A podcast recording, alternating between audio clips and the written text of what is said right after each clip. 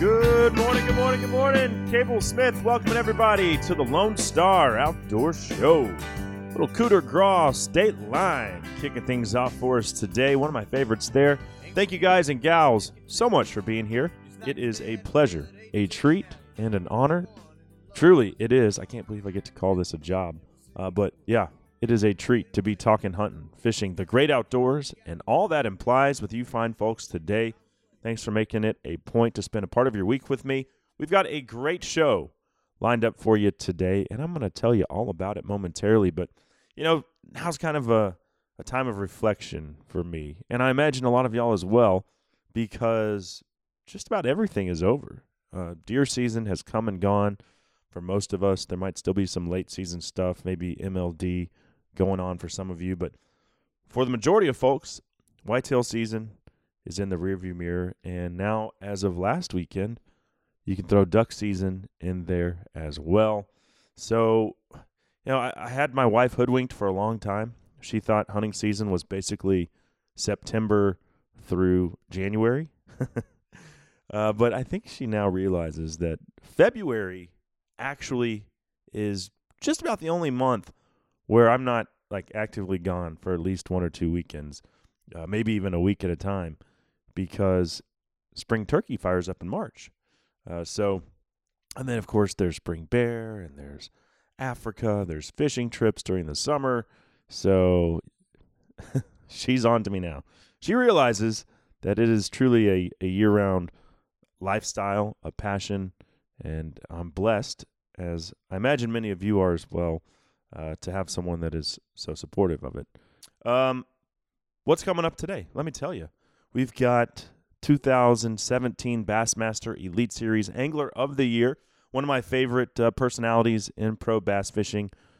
Brandon Palaniuk will be here, um, joining us from Florida via Idaho, and there will be an Idaho theme to today's show, uh, which I'll tell you more about in a second. But Brandon left the Elite Series for the Major League Fishing Pro Bass Tour last year, as did like 60 of the top anglers. Was a, a major shakeup in bass fishing, which we discussed with uh, Kelly Jordan and Brent Ehrler uh, on a show, which I'm sure you could go back and listen to if you want more info. But yeah, I mean, essentially, they wiped out the Elite Series. Now, Brandon has decided to go back to the Elites after just one year. Why is that? He is certainly not in the majority. I think there's only a couple anglers that are returning to the Elite Series. Um, but for one of the most respected and accomplished anglers to do a 180 after just 12 months, it's uh, there's got to be a reason why. So we're going to pick Brandon's brain on that and talk a little elk and mule deer hunting as he is a passionate backcountry hunter as well. Then uh, a couple more of Idaho's native sons will be here in Micky and Gary Braun of Micky and the Motorcars. They make their return to the show. It's been a couple years since the boys were in studio, but they've got a new record, long time coming, which myself and my kiddos are absolutely enjoying the hell out of. It is an awesome record, and uh, they're going to play us a couple tunes off of it and talk about their love for the outdoors. Uh, Gary, and I didn't even know this, he actually guided elk hunts in Idaho back in the day. So uh, the outdoors something that has been a big part of the Braun brothers and their upbringing. Uh, so that's what's coming up on the docket for today. We're going to spend a couple segments with both Brandon and then Micky and the Motorcars.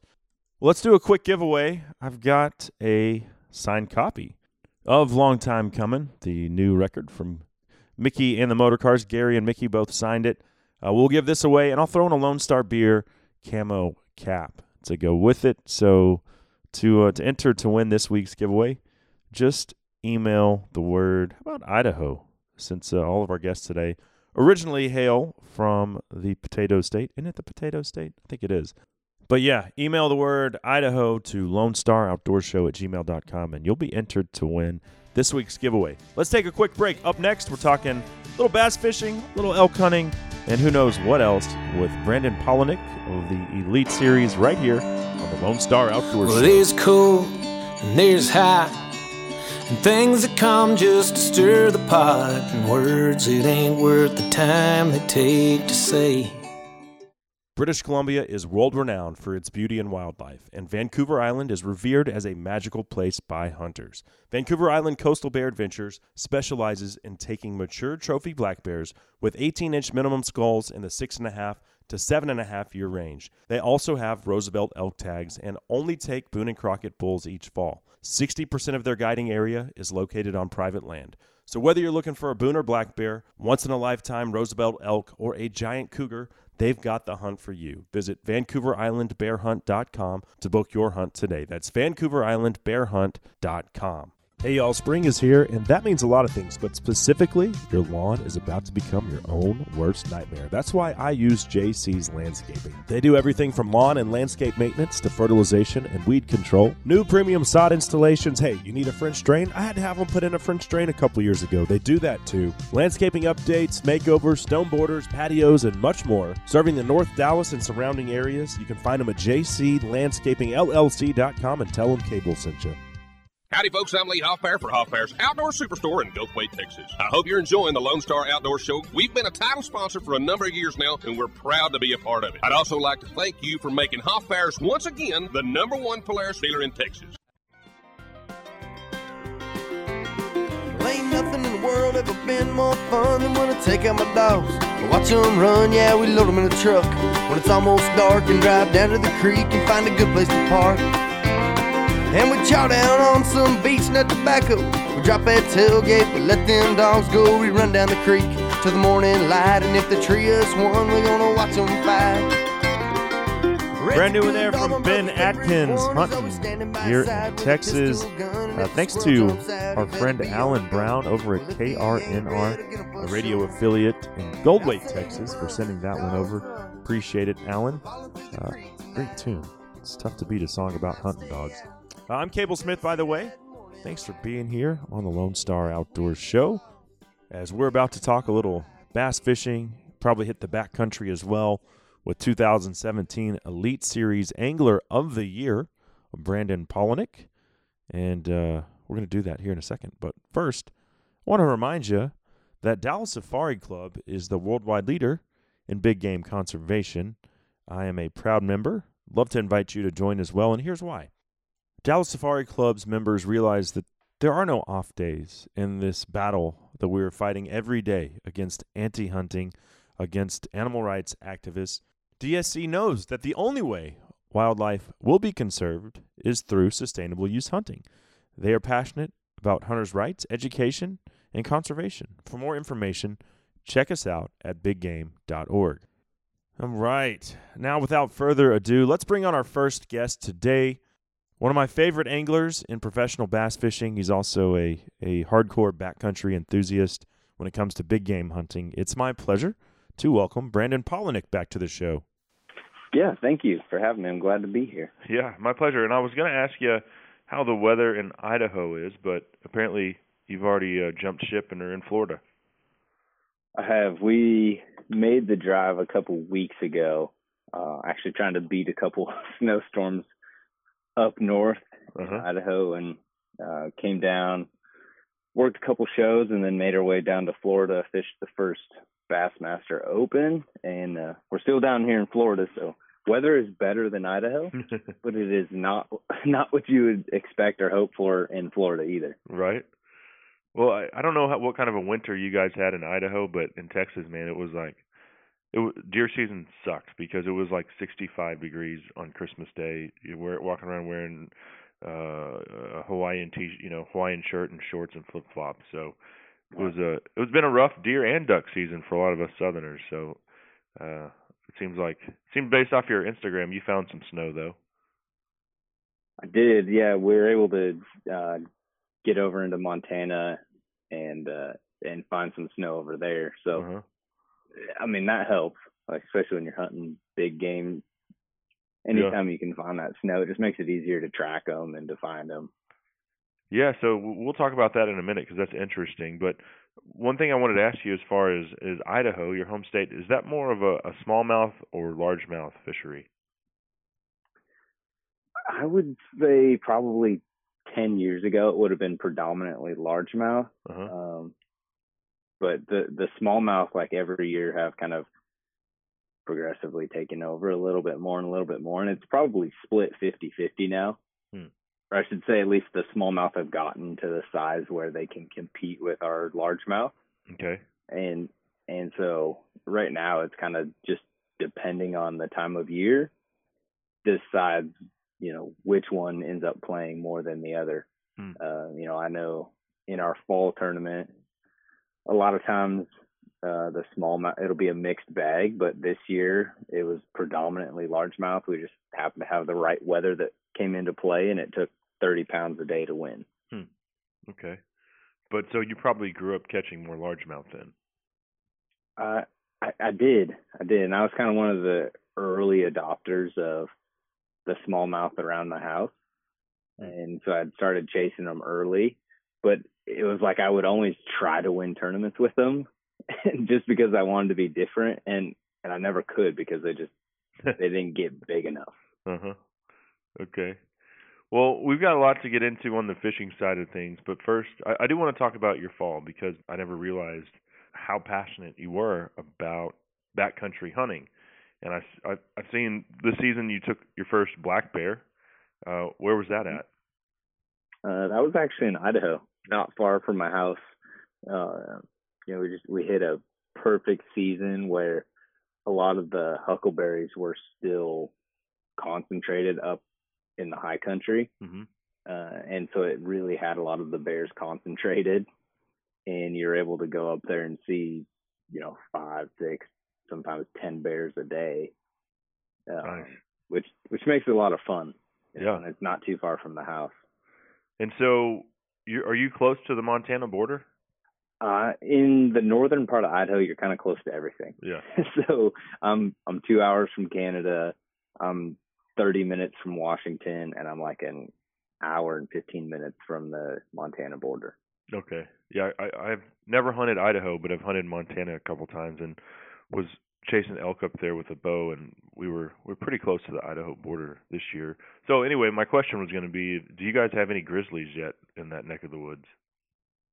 So we're starting to get them. Um, where I had shot my bear this year, there's actually quite a few grizzlies. Oh wow. Uh, my buddy had seen one the day before, and the one I shot was a it was a chocolate black bear. Mhm. Uh, and so we we actually watched it for probably 15 minutes, double checking, triple checking, making sure that it wasn't a grizzly. Yeah. Uh, you know, making sure that we had a good look at it before I took the shot, and because we knew they were around, and I know earlier last summer they had one kind of down in town Hmm. that had came down, and so they're they're getting a lot more frequent Mhm. um, you know, you start hearing about guys running into them, or I know a lot of my buddies this year kind of had encounters with them. You know, whether either they kind of got ran off by the Grizzlies or had just seen them and had to back out. Yeah. So it, you're hearing it a lot more in the last probably two or three years than I've heard my entire life. Well, who knows? Maybe that uh that circuit court judge will get his head out of his rear end and we'll actually have a, a grizzly season at some point. But uh, that remains to be seen. So awesome! Congrats on the uh, the black bear, and then like your next adventure, uh, or at least successful one. So I went on a, a hunt with Leupold Uh huh. did a rifle hunt for mule deer over there, and uh, it wasn't a giant mule deer, but it was the biggest one that I've shot. Uh, and so that that was a really cool. That was a cool trip because it's really good people. I got to meet some new people, uh, and it was you know it's a different part of the country that I hadn't got to hunt yet, Uh huh. uh, which is what I always like to do. I like to see those new places. You kind of you end up learning a lot in those situations, right? Of like how the animals live in those different environments. Yep. Yep. So another another adventure. And had you taken a had you taken a mule deer before? I've shot some smaller ones. Uh, you know, I've just I've never shot like a mature mule deer buck, so Yeah, that was the first one that I was able to do that on. right on. We just don't have we don't have a lot of them up north. We have some, and we have some really big ones, uh, but we don't have the population of mule deer that like the southern part of the state does. Okay. Yeah, I uh I once did a, a week in New Mexico eh, around Wheeler Peak. I drew a mule deer tag there, and I, you know you get there, and, and, a, and a state record buck had been shot out of that unit like uh, a season before, and then you get there and you start talking to the locals and like they're like Wheeler Peak's the highest point in New Mexico, FYI, and they're like, yeah, we don't put in for around here. It's too it's too rugged. So they- go to the next unit over, and I'm like, I, I think I saw one mule deer buck in six days of hunting, and I mean, I was glassing and walking my ass off. Uh, so I know about low low uh, mule deer density, that's for sure. Um, Yeah. What about this elk? That I guess is that is that your your girlfriend or? Yep. Okay, so you guys, I mean, that's where the snow the snow pictures that I saw was uh, man, you you walk three miles tracking that thing. That is something I've never done because I've always hunted them in September with a bow, and Mhm. so um, kudos to you for you know having that that backcountry savvy to to track them down and and get off the beaten path because you mentioned in, in on Instagram that there were a lot of hunters around. Yeah, and that was it was a really interesting situation. Um, you know, I had like I had planned on going over earlier that week, and I just had a ton of stuff going on on the fishing side, and and I just wasn't able to get away as early as I'd like. And I, I had that last weekend left, so we had you know, really a day and a half to hunt by the time we drove over there and got to where I wanted to hunt. And it's a place I've had success in the past. And when we got over there, there were people everywhere, Mm. uh, and and I wasn't I was not prepared for that because I hadn't seen that in the past, and so for me it was kind of you know like I was taken back by it, kind of like what am I you know what am I gonna do now? Right. because I wasn't wasn't prepared to have all these people around. And when I sat, you know, we got back kind of that evening after we went out and looked the first night hunting, and I just didn't. I knew there were elk around in the area. Yeah. I had seen some tracks, and I knew pretty well of like once the snow starts falling, I knew where they started to travel to get down to their winter ground, and and I just decided that you know we'll try to be one of the first vehicles up there. Uh, we'll get in there, start doing some glassing, and see if we can catch some of these elk moving early before the sun gets up. And we ended up getting up there. We passed like four vehicles on the way up that were you know pulled over, either unloading side by sides or guys putting chains on, and hmm and we get up, we get up there and there's one truck that pulls up like 45 seconds in front of us nearly at the same time we pull up and and we're both kind of glassing there and glassing and I look down and I see this herd of elk and and I spot a couple bulls in there. And to be legal they have to have at least four they have to be branch antlered bulls. They have to have Right. at least four points. And and both and both the bulls that I saw did. And then there was six or seven cows ahead with them. And so I'm kind of watching them watching them I'm trying to figure out what this other guy's going to do. And I guess he must not hmm. have ever seen them hmm. because he just turned and drove off and Wow. so it's negative nine in the morning Maybe that's why he drove So- off. it- it- yeah, it's freezing cold, right? No, like nobody really wants to get out of the truck and go hiking through the woods when it's negative nine out. But yeah. uh, you know, me and Tiffany kind of get bundled up and we take off over there. And I had a pretty good idea of where I thought they were going to go. And so we kind of went up and around and tried to circle back on top of them where I could get an angle looking at them. And we cut the tracks. And I start following the tracks and I'm kind of counting and I'm looking at them and I I stop and I look back at Tiff. I'm like, I don't think these bulls are with them. I was like, these are all cow tracks. They're going straight up this creek draw. I'm like, there's those bulls did one of two things. They either crossed down and went up this other side, or they're still back in this timber on in the timber patch that we saw them go into. So either way, we need to go around to this other side, see if we can look back. Maybe we can find them bedded down um, Yeah. somewhere. You know, they're somewhere over on the side, and we started getting. We're kind of side hilling up this steep face where I've seen them before, uh, and, and it always seems like the bulls go over to this section for whatever reason. They like to bed over there. You can't see it from anywhere that you can drive. Like to get a shot at at the elk on that side, like you have to hike. Yeah. Oh, that's And why I they're think there. that- yeah, those bulls are smart enough to know. Like Yeah. they were already disappearing into the timber before the sun even came up, and I could already tell that they had been pressured. And so we get we get over there about three miles in, and I cut the the set of tracks, and I'm like, this has to be these bulls. It's like it's from this morning. There's two of them. Like it's got to be these bulls, and we didn't walk another five minutes, and I look up and straight up the hill in front of me, about 35 yards, is one of these bulls standing there. And he's he's and made you at this point. he's looking at me, but Uh-huh. he can't tell what I am. Uh. Like, He he doesn't know what I am, but he knows that I'm there, and he's looking at me. And it was so steep, and then it was kind of a little bench. I couldn't tell if he was standing or if he was bedded at this point. Hmm. Because a lot of times they'll be bedded down, they hear you coming, and they'll stand up, but they just stand there and kind of look. Oh yeah.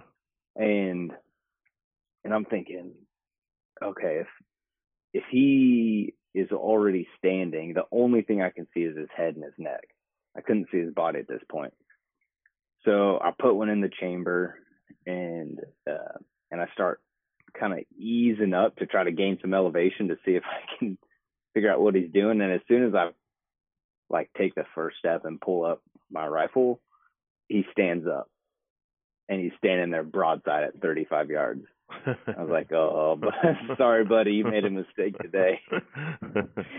and uh and so I I pull the trigger, I fire one off, and I'm shooting a 300 Lapua, so Uh-huh. it's like it's a big casing. It's a 210 grain bullet, yeah. and I'm expecting him to just like topple over right there.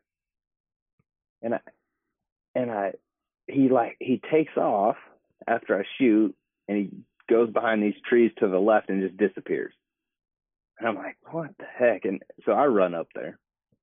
Uh, and it's, you know, we've got eight inches of fresh snow and I don't see a drop of blood. Huh. Nothing. I look back at Tish. she's about 15 yards behind me and I, and I tell her, I'm like, I think I missed. She's like, what do you mean you missed? How did you miss? Right? Like, you have to be really far off to miss at 35 yards with a rifle. And, uh, like, I don't know. Like, I don't know if, like, when I slipped and fell, my scope's off. I'm like, I don't know. Like, Mhm. there's no blood. There's nothing. And, uh, and I'm standing there just kind of dumbfounded. And in my mind, it felt like it was 30 minutes, but it was probably a minute hmm and then all of a sudden I can I hear that bull breathing, and you can hear him just kind of going, and I and I'm like, oh, I don't think I missed, Yeah. and I and I'm He's looking dying. through the trees. Yeah, he's not ten yards away. He had toppled over and laid down, and and he was you know dying right there. So it it ended up being super quick, and you know it wasn't Yeah.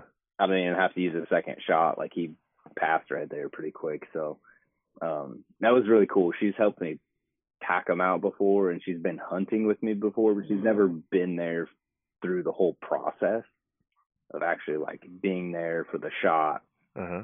You know, seeing them pass, and then um, the whole process of it. So that was cool. We shot about ten thirty, um, and then we made two trips in and out, and got the whole thing out. And Nice. six thirty that evening, we were finished up and headed back down the back down to town. That's awesome. Yeah, Tiffany, kudos to her for for sticking that out. It looked like uh it looked like you said negative nine, uh not the most pleasant to be out in. So Yeah, yeah, yeah. got a good one. Yeah, she's all about it. She she Yeah. knows what it provides. You know what it brings to the table. So. Uh-huh. um, you know, and and the cool part was is that she's always enjoyed, you know, eating elk and deer, whatever it was. Um, but you gain a different perspective and a more of an appreciation when you're there for the whole thing. No doubt. No doubt. You earn it. You're you're part of the team. You're helping, you know, pack it out and you're there for the for the actual kill. That's uh that's a pretty surreal experience. Um especially for Yeah. someone that, you know, hasn't hasn't done it before. Very cool. Uh, let me ask you this. You know, you make a living fishing public water for the most part. Um but it's obvious public lands are are a big part of your existence as well. Uh, are there any advocacy groups that you're a member of or that you support on the, the public lands front? There's not any like just one specifically. Mm-hmm.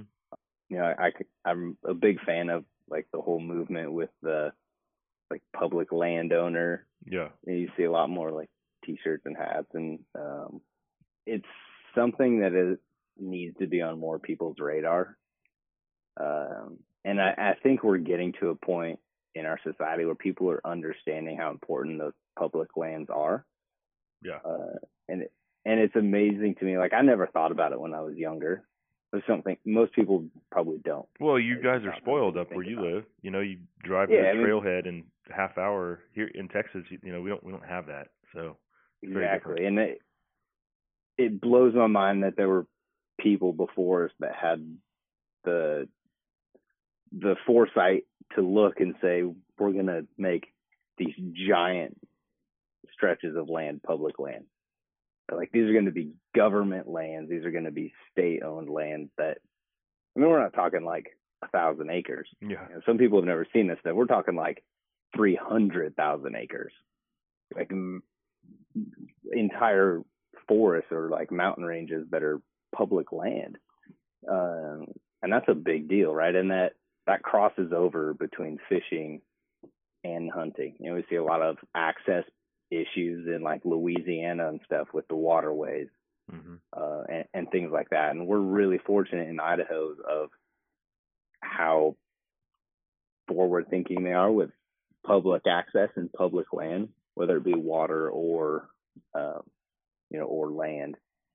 And, and we're really fortunate there. And if you grow up in that, you take it for granted, I think. yeah, Yeah. But the more I travel and the more you get in like these places where it's huge populations of people, and you know, I talk to all my hunting buddies now that do a bunch of whitetail hunting. And like, there's public land is not a thing. Like, there's not enough of it for them to even hunt, so they have to go and lease private land. yeah. I'm in that boat. And then us Southerners are always, you know, knocking on your door come September with a bow. We're like, uh, got any help?"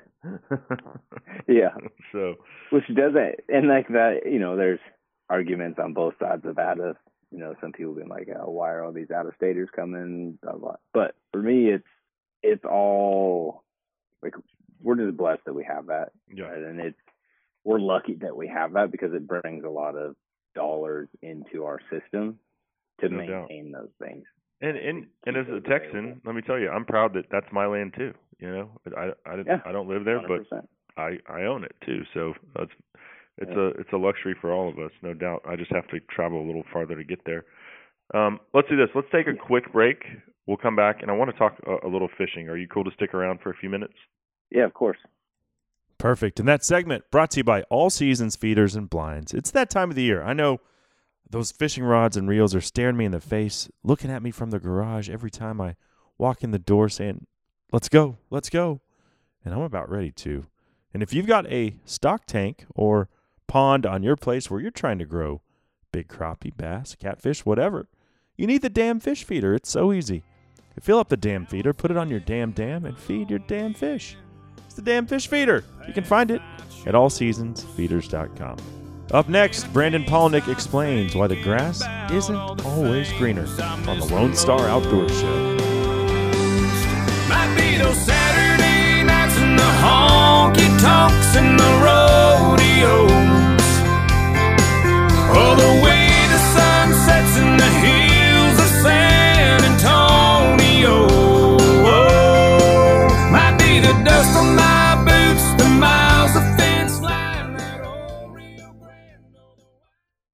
In the market for a compact track loader, then check out the Bobcat Advantage, where Bobcat track loaders squared off against other brands in a variety of tests and challenges. Whether you're looking for performance advantages, uptime protection, or quality design, Bobcat compact track loaders are the best built machines in the industry. But don't take our word for it. Watch the videos at bobcatadvantage.com or see Bobcat machines in person at Bobcat of Dallas and Lewisville, Fort Worth, Cedar Hill, Longview, and now McKinney. Visit bobcatofdallas.com or call 469 586 0000.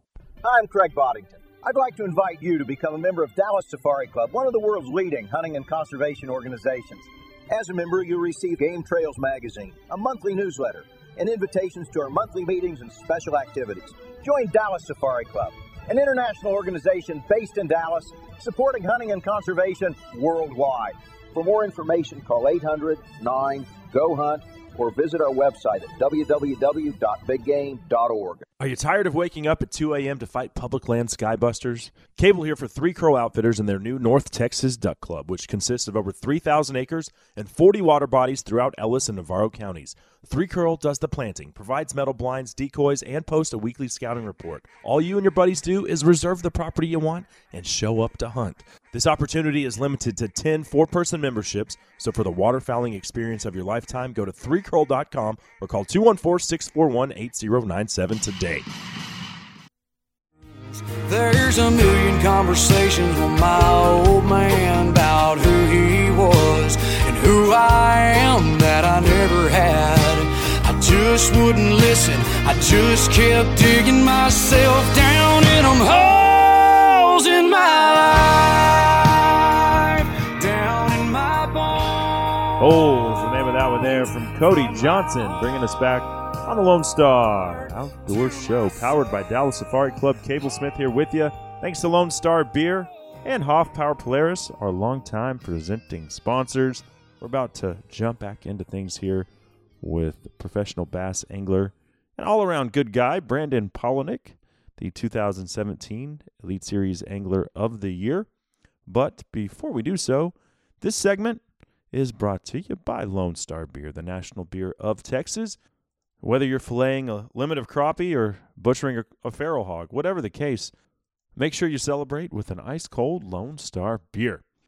Okie dokie. Well, as we alluded to earlier, uh, Brandon Palaniuk made the decision to leave the Elite Series for Major League Fishing's newly formed Bass Pro Tour for the 2019 season. Uh, he recently came out and said he's moving back to the elites, something that I think only one or two other anglers have decided to do.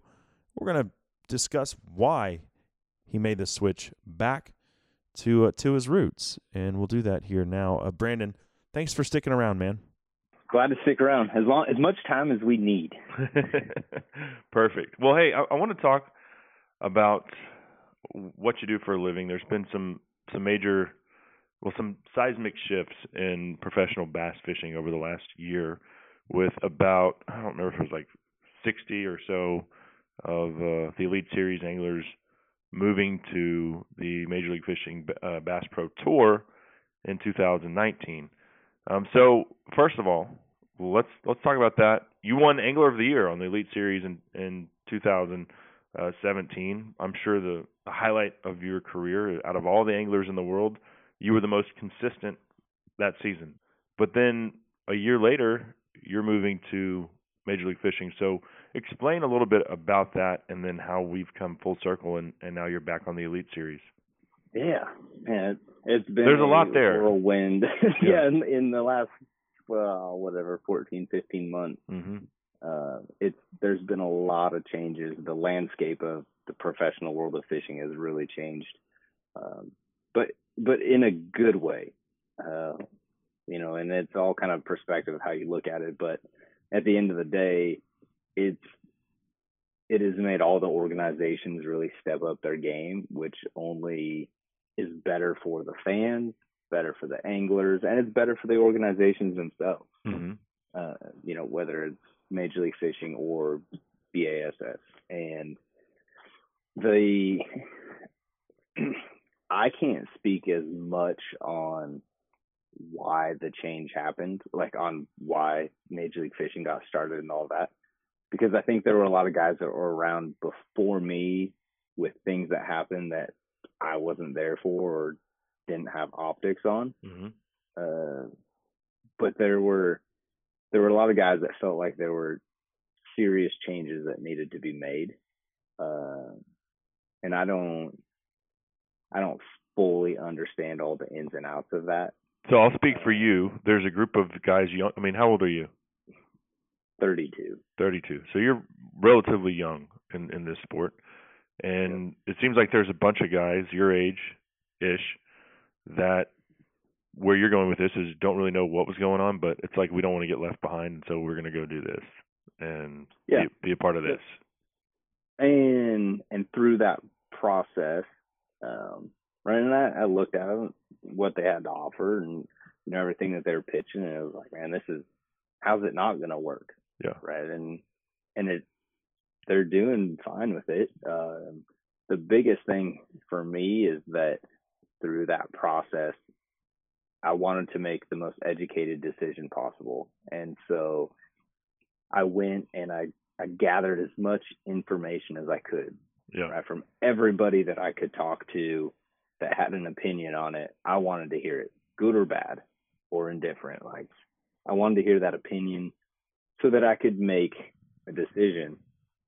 The lesson learned in that, and anybody can take away from this, no matter what situation they're in, but I lost sight of my own opinion Hmm. through doing that, right? Yeah. By by going out and gathering everyone else's opinions, I began to overvalue their opinion or value their opinions over my own Right. and lost sight of what was the most important to me. And I, and honestly I don't know if I fully understood like what BASS meant to me or what like what things were truly the most important. Hmm uh, and through the course of the year, several things happened, and it made me reflect on what what those things were that I thought were the most important in bass fishing, and what really gave me the drive and the passion to do it. And what I realized is that it was it really came from the fans and in those small moments because I grew up as a fan hmm and as a young kid, you know, eight years old, I decided I wanted to do it for a living. And I was able to finally identify like certain moments where I felt like those are so important and that I wasn't getting those from the Bass Pro Tour. Uh, Right. And, you know, just little things like the weigh-in. Uh, You know what everyone says know, that you- is against uh the Bass Pro Tour is they call it the most little fishes win. and you know, just from someone who's in the industry and, and sees all the comments and and fans Yeah. don't like that. It's great for TV. That's the thing about Major League Fishing is they had this big TV deal, right? You could see it constantly, but at the end of the day, people want to see five big bass. I'm certainly in that boat as well. As a fan of the sport. Yep. And there's a there's a balance. Um, but but the one thing that I think got overlooked is that it it doesn't matter who it is. People still like to see big ones. Mhm. Uh, you know, and they, the I don't get too caught up in the format because I think there's pros and cons to both formats. Sure. Uh, there were some things that I really liked about the Bass Pro Tour format, um, but the the biggest difference between the two is when you have a five fish limit, you bring them to the scales, you have two guys standing on stage. One's currently leading, the other guy is the last guy to weigh in. He brings his fish up. Nothing is for certain at that point. Right? There, you can have bass track and you can have estimations, and it could even be a blowout. And you know that the next guy that's about to weigh in is going to win. But until that weight is put on the scales and announced, nothing is official Mhm. and and so it builds up this suspense and builds up this moment where when a guy wins uh you see all of that emotion come out and that got that got lost this last year uh, on on the Bass Pro Tour side where guys knew what everybody had, and it was like you're fishing, you're fishing, you're fishing. You're the guy leading was just trying to hold on to his lead, and then it was lines out, and he won, and it was done. Yeah. And Yeah. then he would get his trophy a couple hours later, and it it took a lot of that suspense and that emotion out of it. Where, uh, you know, I've I've been fortunate enough to win on the elite. Like when that happens, all of the struggles and all of the hardships that you've endured to get to that point come out. And you're like that's the moment you see grown men cry on stage Right. in front of in front of the entire world. And though I believe that those things, even though they happen so quickly in, in time, uh, those are honestly what I think creates the industry, right? Like that's what makes people want to fish for a living. It's what makes people drawn to the sport. Uh, and it, it took me a while to realize that. Like I always knew that those were special moments, but I didn't realize how important they were until you took them away. Mm-hmm. Mm-hmm. Um, and that, and it just it, it's a completely different feeling, a different emotion. Um, and I've always believed that that's one thing that made our sport different from other professional sports. Right? Is that that amount of emotion that you see in a guy when he finally wins. Yeah. Well, yeah, you certainly didn't get that with Major League Fishing, and, and I'll be honest. Uh, back before um, they started the the tour, you know, my wife and I casually watched it on Outdoor Channel or or whatever, and it was it was cool. It was it was something new. It was a different format, but uh, it didn't take me but a couple of years to kind of grow grow tired of it. And I was just like, nah, Mm-hmm. I'd much rather see the, the big fish and that emotion pouring out and all the fans in the arena. Uh, to me, that's you know that's like you. You wanted to do it for, for a living from the time you were eight. I never had that uh, that passion, but that's what I want to see as a fan. You know.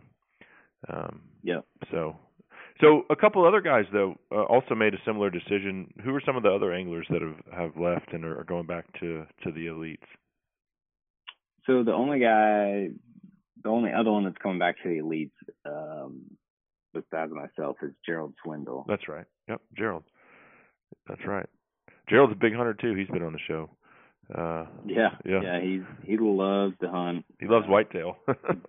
Yeah, it's different style than what I'm yeah. used to doing. You know, he's more of the tree stand Mhm. hunting deal, but he definitely likes to hunt. Yeah. So he's coming back as well. Uh, like we said, you won Angler of the Year in 2017. Man, hopefully 2020 is a banner year for you as well. And it seems like you're you're getting back to your roots, and and this is where you're comfortable. And we wish you the best of luck. Yeah, thank you. I appreciate it. Yeah. Last thing, um, do you so being from Idaho, there's a couple of uh, Texas bands that are you know Texas transplants from Idaho. Are you familiar with Micky and the Motorcars or Reckless Kelly? Uh, yes, I am actually. right on. I am. Reckless Kelly was playing around my house for a long time before the rest of the world knew who they were. Yeah, yeah. Well, the and, and then Micky uh, and the Motorcars are the the two youngest Braun brothers, and they are uh, they're actually going to be on the show with you this week. So in good company. Oh, awesome. Yeah. Yeah, I'm Rock in good on. company. Well, cool stuff, my friend. Hey, thanks again for your time, Brandon. And like I said, good luck in uh in 2020. Y'all are amping up here. I think February 6th is the the first tournament on the Elite Series. Thank you. I appreciate it, and hopefully we can get on another show here soon. Oh, hey, and if hey, if you want to plug your uh, your website and your social stuff so folks can follow along. Uh, yeah, the easiest way is you can just go straight to my website. It's bmpfishing.com. Uh, it has links to all my social channels or pretty much every social platform I'm active on. It's just at Brandon Palaniuk. So you can find me on all those.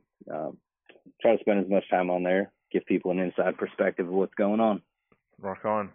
Well, thanks again, Brandon. Good luck, man. Thank you.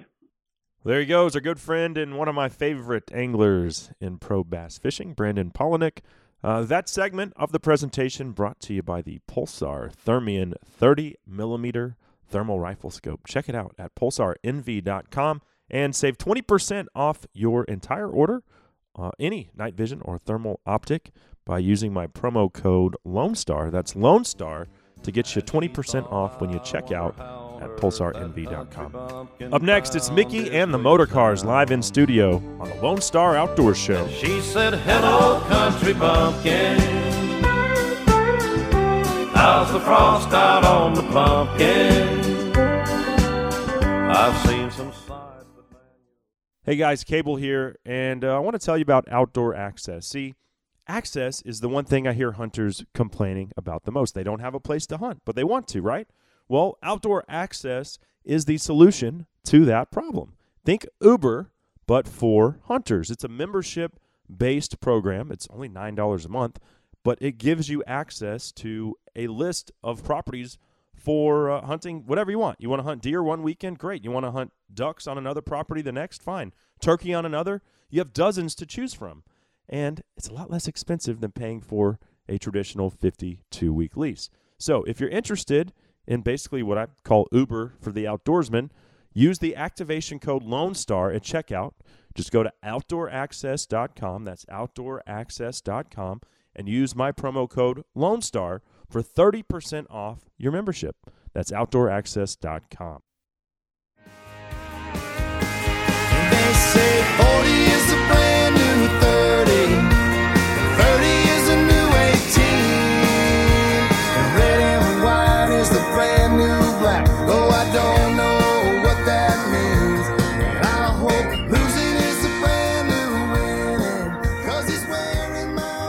Music of Charlie Robison bringing us back on the Lone Star Outdoor Show. Brand new me, the name of that one. Cable Smith riding shotgun with you today. Thank you so much for being here. I appreciate it. We've got Micky and the Motorcars, uh, at least Micky and Gary Braun here in studio. They've got their guitars. So I think we're going to hear some brand new music shortly. Uh, maybe talk some elk hunting, among other things as well. But before we do that, this segment is proudly brought to you by John X Safaris. Yes, sir. I'm headed back for trip number four this summer with John X. Uh, South Africa is a place that has become near and dear to my heart. If you want to join that trip, we've got two spots left. Um, I think we've got five spots open for 2021 as well. So maybe you can't do it this summer, but exploring the dark continent is something you want to do in the near future. So, hey, next year is fine too. Just shoot me an email, Lone Star Outdoor Show at gmail.com, and I'll send you over the pertinent information. Um, all right. Well, let's bring them on right now. They are here in studio uh, making their, I think this is their second or third time on the show, but it is great to have Micky and Gary of Micky and the Motorcars back with us. Thanks for being here, fellas. Absolutely. Thanks for having us in, man. Yeah. My pleasure. So it's been a couple years. I've moved locations, and um, I guess it was the Hearts from Above record last time you guys. Uh, Yeah, that's right. yeah, About three and a half years ago. yeah. And then we ran into each other at Guns and Guitars out there in Rock Springs. Uh, you guys came and, and played an acoustic set there at my buddy's ranch. So that was pretty cool. Oh yeah, that was fun. I remember that. Yeah. Um, but y'all got a new project that is out. Uh, Yeah. Long time coming. Long Great. time coming Yeah. is the name. Great new record. So tell us a little bit about this one. What what what separates this from previous projects? And I know each one of these is like y'all's kid, right? I mean, you Yeah. put so much heart and soul into each one of them, but they're all a little different. yeah, the difference is I'm I'm not going to have nine kids. Thank God. But no, this one was a really fun project, and it, the difference uh, there's quite a few differences on this one. Uh, one being we recorded it up in Nashville, Uh-huh. uh, Tennessee, with uh, our buddy Keith Gattis uh, producing, and um, we had a bunch of his um, musician guys come in and play on the record.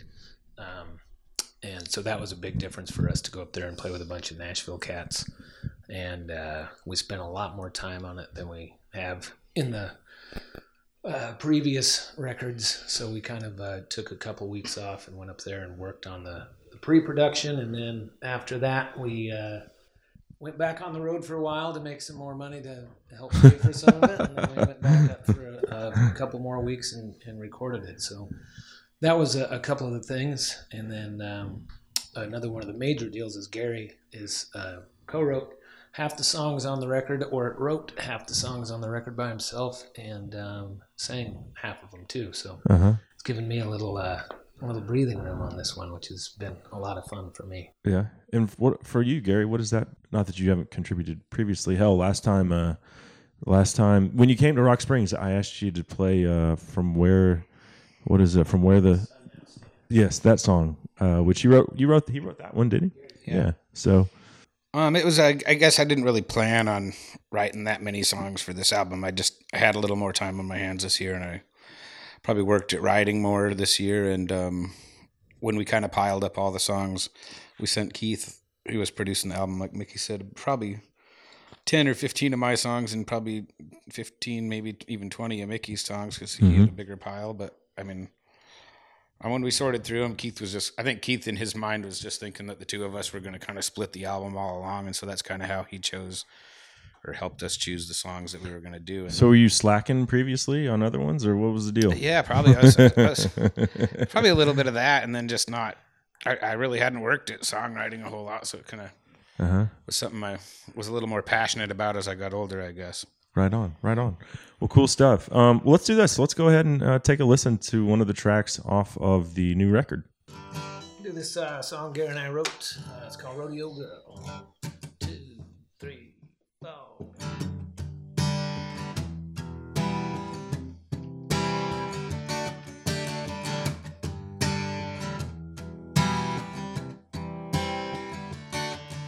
they open the gate, I'll be riding parade. Sometimes I hit the ground, face down in the mud in front of my love in another cowboy town.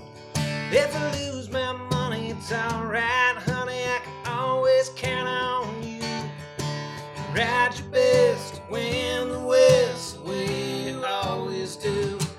We're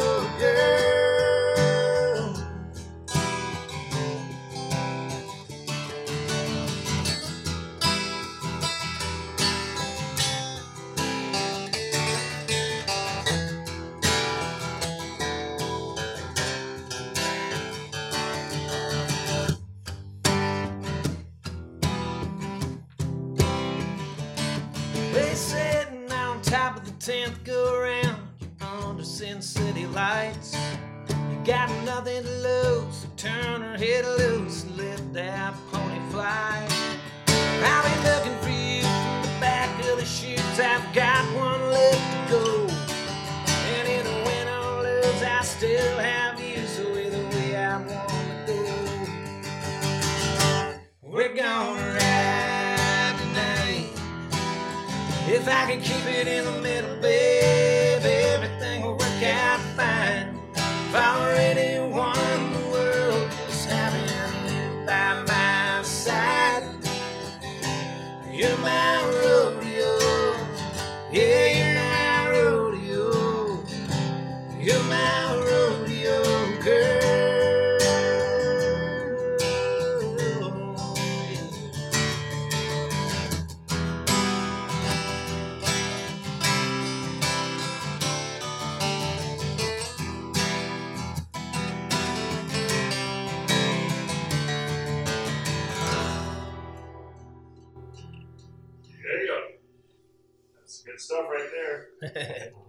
Good time. I'm gonna ask you to do another one right now. Let's keep the tunes rolling. Stranger tonight. I told y'all this is my my baby girls. Both of them. That's their favorite tune. Uh, that song's got a pretty good groove on the album. yeah.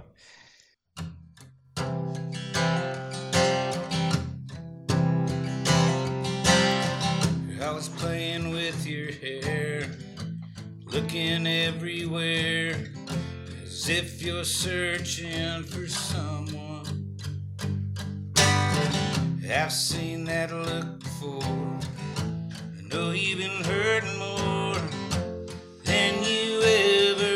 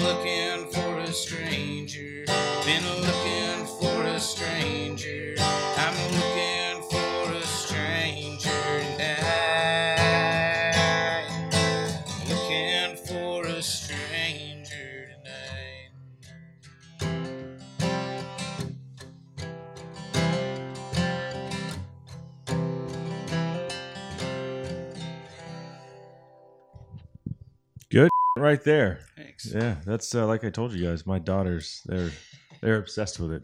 So they love that song. Give him a new acoustic version. We don't like the acoustic version. Acoustic stuff. Play the other guy. That's the one that you wrote, Gary. yeah, um, I wrote that one. I guess I wrote that one by myself. I think in Austin. Uh huh. Probably not long after I got divorced, judging by the lyrics of it. um, but yeah, it's kind of. I think that's one of those songs about kind of just going through those changes when you're first getting single again and trying to not get too connected too fast or jump Yeah. back into anything before you're ready. You know.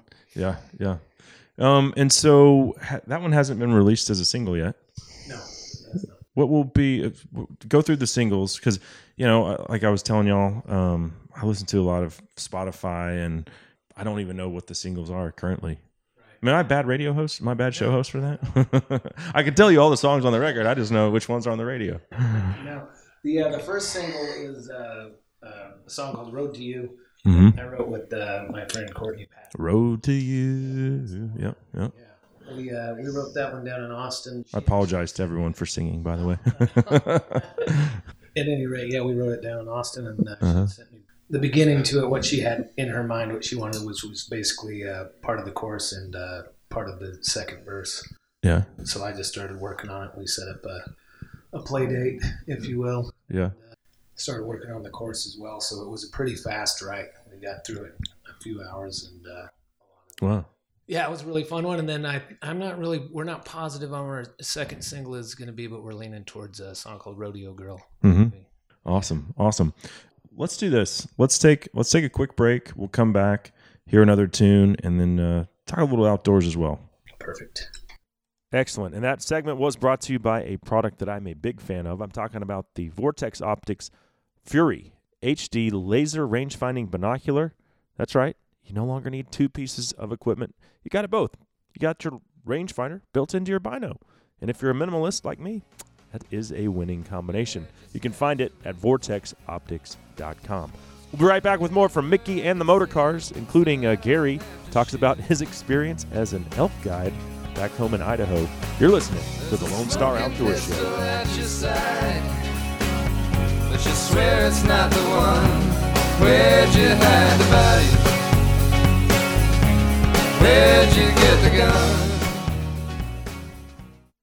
Hey y'all, Chris Letzinger, online sales manager at Cinnamon Creek Ranch here, reminding you we're not your typical archery club. We're a one of a kind archery facility with indoor and outdoor ranges, full pro shop, and six different 3D courses. Cinnamon Creek was designed by hunters for hunters. Located in Roanoke, Texas, we have over 200 3D targets to hone your archery skills.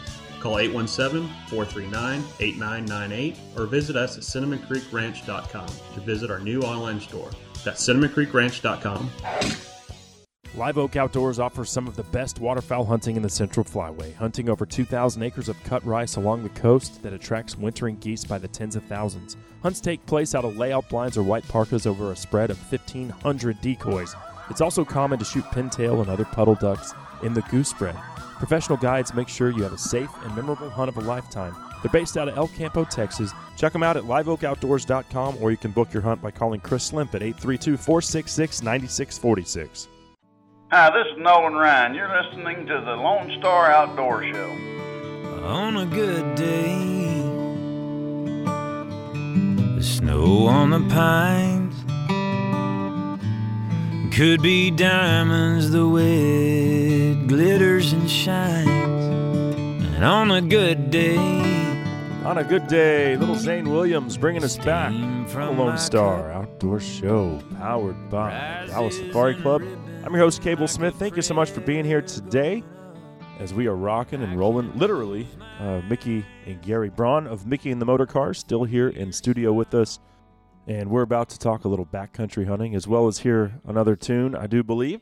But first, this segment brought to you by Rustic Reminders Taxidermy in Marion, Texas. Josh and Becky Gunther have been taking care of all of my uh, trophy needs, so to speak, for the past eight or nine years. Recently got my lynx back from my British Columbia trapline trip. It is freaking awesome. Becky hit a home run. Uh, it, let me just describe it to you. it is chasing a pine marten around a tree, uh, like a stump, and there's snow on the on the limbs, and I mean the the facial expression of the lynx is, I mean, perfect. She absolutely knocked it out of the park. The best part about it, it's on a pedestal that rotates 360 degrees. So I flick a button and this thing just rotates around. Oh, I could I never get tired of looking at it. But uh, anyway, Josh and Becky will take care of uh, all of your needs from Canadian lynx to uh, South Texas trout that you caught in Corpus Christi Bay and everything in between. You can find them at gr the number eight mounts.com. All right. Well, Micky, Gary, thanks for sticking around. Certainly appreciate it, guys. Yeah. Um, so when was the last time y'all were up in Idaho? Your stomping grounds. We were there over uh, the holidays, Christmas and stuff, and then pretty much went straight to Steamboat from there. Right, right. The music fest. Yep. Uh, my youngest brother is a uh, he's a connoisseur of that uh, of that festival. It's a great. He's not much of a hunter though. I told you you're like you asked me in the truck on the way over here. When was the last time you were there? And I was like, well, never, Micky, because it's right in the middle of hunting season. So I didn't, didn't even think about that. 'cause Yeah. For me, it's it's wintertime. Uh huh. Yeah. it's right in the middle of ski season. Well, it depends on which hunting season you're talking about. Well, yeah, yeah. So okay, so y'all were home over the holidays, and going back to the early days, the the Braun brothers. What uh, what what did you guys hunt for or, or fish for? Or, I know the outdoors were were a part of of y'all's family. Yeah, absolutely. We grew up, you know, when we were younger, my, my parents weren't big hunters. So we, Mhm. you know, basically we started on, uh, you know, pump air rifle, BB guns, shooting squirrels. And Yeah. We moved on from that to, uh, got my, my hunter's ed when I was 13 and, uh, got my license and started hunting deer. And that's really, as far as I ever really went with it. And then Gary ended up doing a lot of, a lot of hunting and guiding over the years. Oh yeah, guiding as well. Yeah, I did some when I was younger. Uh, right, I guess right out of high school, I kind of guided in Idaho for a few years. I'd worked for an outfitter for about five, just doing a lot of packing and stuff for them, and then they talked me into guiding like my last year, and so I guided a few elk hunts. But Oh wow. I didn't do a ton of guiding. It was mainly packing, and uh, it's kind of You had to pay was- your dues before they they asked you to guide, or maybe you didn't. yeah, you it was more like that. yeah, it was more like I just finally kind of. I just needed more money, and the guides got paid a little more than the packers. yeah. yeah. Yeah. So what uh, what area of, of Idaho was that? Uh, central Idaho, up there by kind of between Stanley and Challis, is where we were working. Mm-hmm. And big bulls there. Yeah, some of the biggest ones in Idaho. I mean, we pulled out some nice, nice bulls.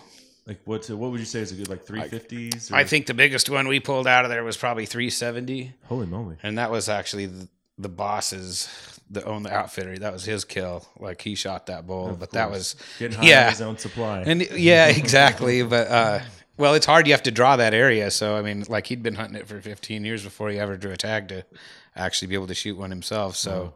when he did, yeah, needless to say, he did well. So Idaho is. I know you, there's over the counter tags in Idaho. Yeah. But is also they also have preference points for like trophy units, or is it all just random draw? Um, it's it's all different. Uh, it depends on what area you're talking about. Uh, the one we were in that we had a permit in to guide in was it was a draw area, but you could hunt archery in there. Um, any like open season on Okay. archery. So uh, we guided a lot of archery hunts. Yeah. and just a few rifle tags because there was only a few available that were the people wanted the draw the assistance, I guess, of a. So did you ever get to take one for yourself, or you're always just helping other people? I never shot an elk. I shot a couple deer though, Uh-huh. um, and then I actually did shoot a cow elk one year on a depredation hunt, but it was kind of like an easy, like out of the out of the pickup truck, Right. kind of a cornfield shot. Yeah. So which uh, which Braun brother has shot the biggest mule deer? Wow, that's probably between me and Micky. Jeez, yeah, no, I, I would say I had I a think- four point. Yeah. which in the, that's in Texas. In Idaho, So it's, a, two point. Oh, yeah. Except for what's funny is I killed, I think, a, a six point buck, but it was a whitetail, and in Idaho, it, it would have been a six point because that's what, how they score whitetails. But if it had been a mule deer, it would have been a three point. Right. It, so, it, it always is fascinating with, because I, I I've never hunted in Idaho, but I've hunted in Montana, and they their their lingo is totally different. You know? yeah, they count one side instead of every point, which, Right. which is interesting. It's like yeah. it would make more sense to just count all the points and make it very simple in what my if mind. it was like that dinky ass mule deer buck I have? That one on the far right up there is from New Mexico, public land. That'd It's be- it's That's a like five point. What's a three by two and a half? Yeah. So what do you? I don't know if that little nub on the bottom counts as a point. It's- I don't think it does. I don't. That is the, the sorriest, like like antler wise animal in this uh, trophy room. Sorriest But- one you've ever mounted. But no, but that one means more to me than just about any other one. Yeah. Yeah. It was the conditions in snowstorm, top of the mountain. Right. It's got a nice spread on it. Earned it. Uh, let's let's call it a spade a spade. That thing's a dink, but but it's a trophy to me. because Yeah. the circumstances. But but it's, Sure. but the point was, it's like a it's a three by two. So what what is what does a, a Westerner call that? That would be a five point. No. Or that's what I would call it. That- I would call that a, a, three, three by I would two. three by two. Yeah. Okay. Okay. I think that's the West in Western terms. But see that one, Trying to get I'd us call in that a a twelve pointer. okay. So now, were you bow or rifle hunting predominantly? What'd you prefer? Um, I always liked guiding bow hunts better, but I liked rifle hunting better for myself. I rifle. I've, I've never, Right. I've never gone bow hunting before. And what uh what about? I'm sure you guys have a lot of great trout streams up there. Yeah, tons. Is that something y'all did a little bit of as well? Yeah, when we were younger, I I mainly just spin a rod um, off the bank, kind of Mm-hmm. Tom Sawyer style. But um, Nothing wrong with that. when I got older, or the last few years, I've gotten into fly fishing quite a bit, just Yeah. being uh, lot more patience and Right. just enjoying being outside In- for the afternoon as opposed to you know getting out there to try and just catch as many as I can. Sure, I really don't sure. really care. It's like eh, I'm just walking the riverbanks. just more about being outside. and, Exactly. you know, it's like fly fishing is like hunting more for fish. You know, if you Yeah. catch one or two in a day, at least Yeah. for me because I'm not very good It's at like it. bow, hunt, bow hunting versus uh, shooting Right. with the rifle. Yeah. almost. I mean, yeah. one fish um, more can make the entire day. Whereas Yeah. if you're out there with a spinning rod and you catch one fish, you're like, yeah, damn it, they went eight hours. You know? Right. So yeah, just trying to get the hook out. yeah. yeah. although, although I spend a lot of, t- I don't know what the rivers are like up there, but like in New Mexico, where I've done most of my fly fishing, very close quarters, I've spent it seems like half a day trying to get my damn uh, leader or Yeah. my tippet out of a tree. Right. know? Yeah. I just- It can be like that. Um, we have a lot of friends up there that are guides, and and they on their Mm. you days go. off they like to go fish for themselves. So we get to float Right. Yeah. a lot. So we get the off the bank Uh-huh. uh, when we're fly fishing a lot, and then if not, we do waders and get out in the middle of it if you can. You Yeah. know, mid midsummer, late summer, you can you can wade out pretty far out and get into some good stuff, but. Uh, in the springtime, it's you know fast and muddy and cold and Yeah. not worth Yeah. it. Well, so let me ask you this, Gary. Uh, well, I'll ask Gary first. But if there's one thing on your bucket list that you haven't gotten to hunt for that you would want to uh, to put your hands on, what what would that be? Hmm. I think I'd still like to kill a big bull Yeah. elk. Yeah, Right. it's kind of always planned on it doing it eventually someday. Yeah. And Micky. um, for for uh, for a trophy on my wall, I'd go with the mountain goat. I've always loved Nice. mountain goats. I think Yeah. they're awesome, Yeah. and uh, I'd love to you know tan the hide and have that for a, a rug on the back of the couch, and then have the mount on the wall. But um, as far as meat goes, I'd probably do. I'd probably go for a bull. Yeah. I've heard those mountain goats are pretty pretty good eating though. I never have. Are they? I've never have tried one, but I haven't either. Tastes like chicken. Well, hey, uh, we have time for, for one more tune. Um, what do you want to do for us here? Um, we'll do a song called uh, "Left This Town." I wrote this song uh, basically about Stanley, Idaho, the area that we grew up in. is It's a uh, very small town that is a, a rafting and hiking and uh, hunting community. So it's we have a lot of uh, tourists in the summertime. So they come into town, and uh, we need people to uh, come in and work, and and then the locals that are there, you know, that stay for the winter and rough it out and then have their summers summertime work and get all their money in four months and then go skiing all That's winter. That's a rough life. hang out. though, It is. It's it's interesting. those ones that grind it out in small like ski towns and everything. Man, yeah, absolutely. cutting firewood, do Yeah. working logging. You know. Yeah, absolutely. And you gotta. It's You more gotta of a get way your- of life, I think, for Yeah. those people. You know, It it's- really Yeah. is. You Yeah. gotta you gotta love the outdoors and you gotta love to uh, you know read. right.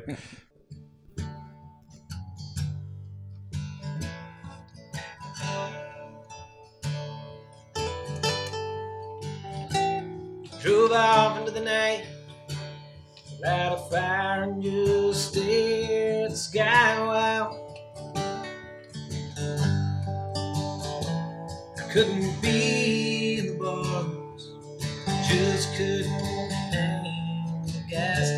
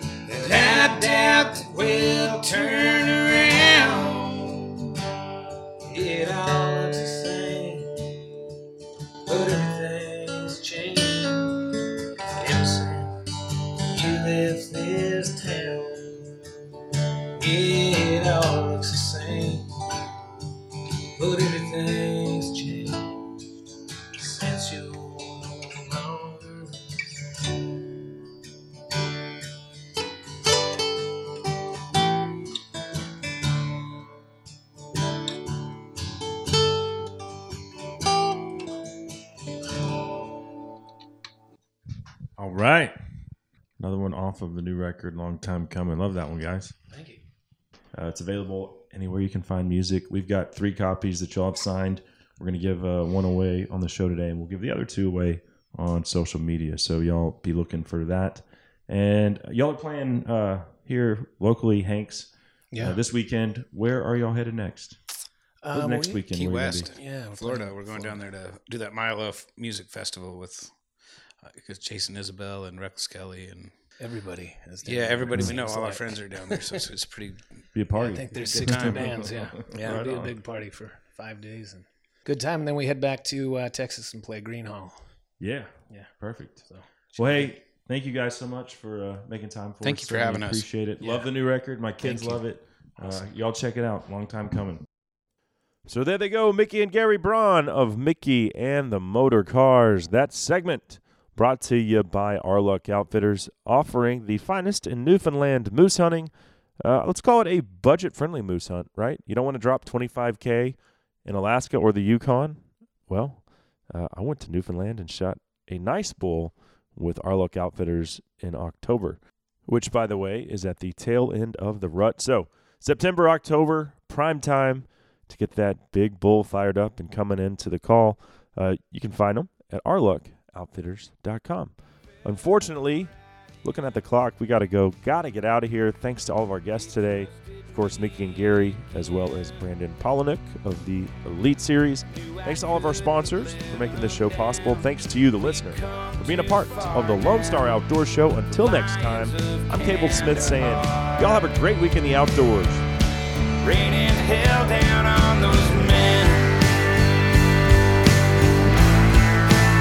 advanced again. Cut them down against all odds, no matter what the cost. The lions of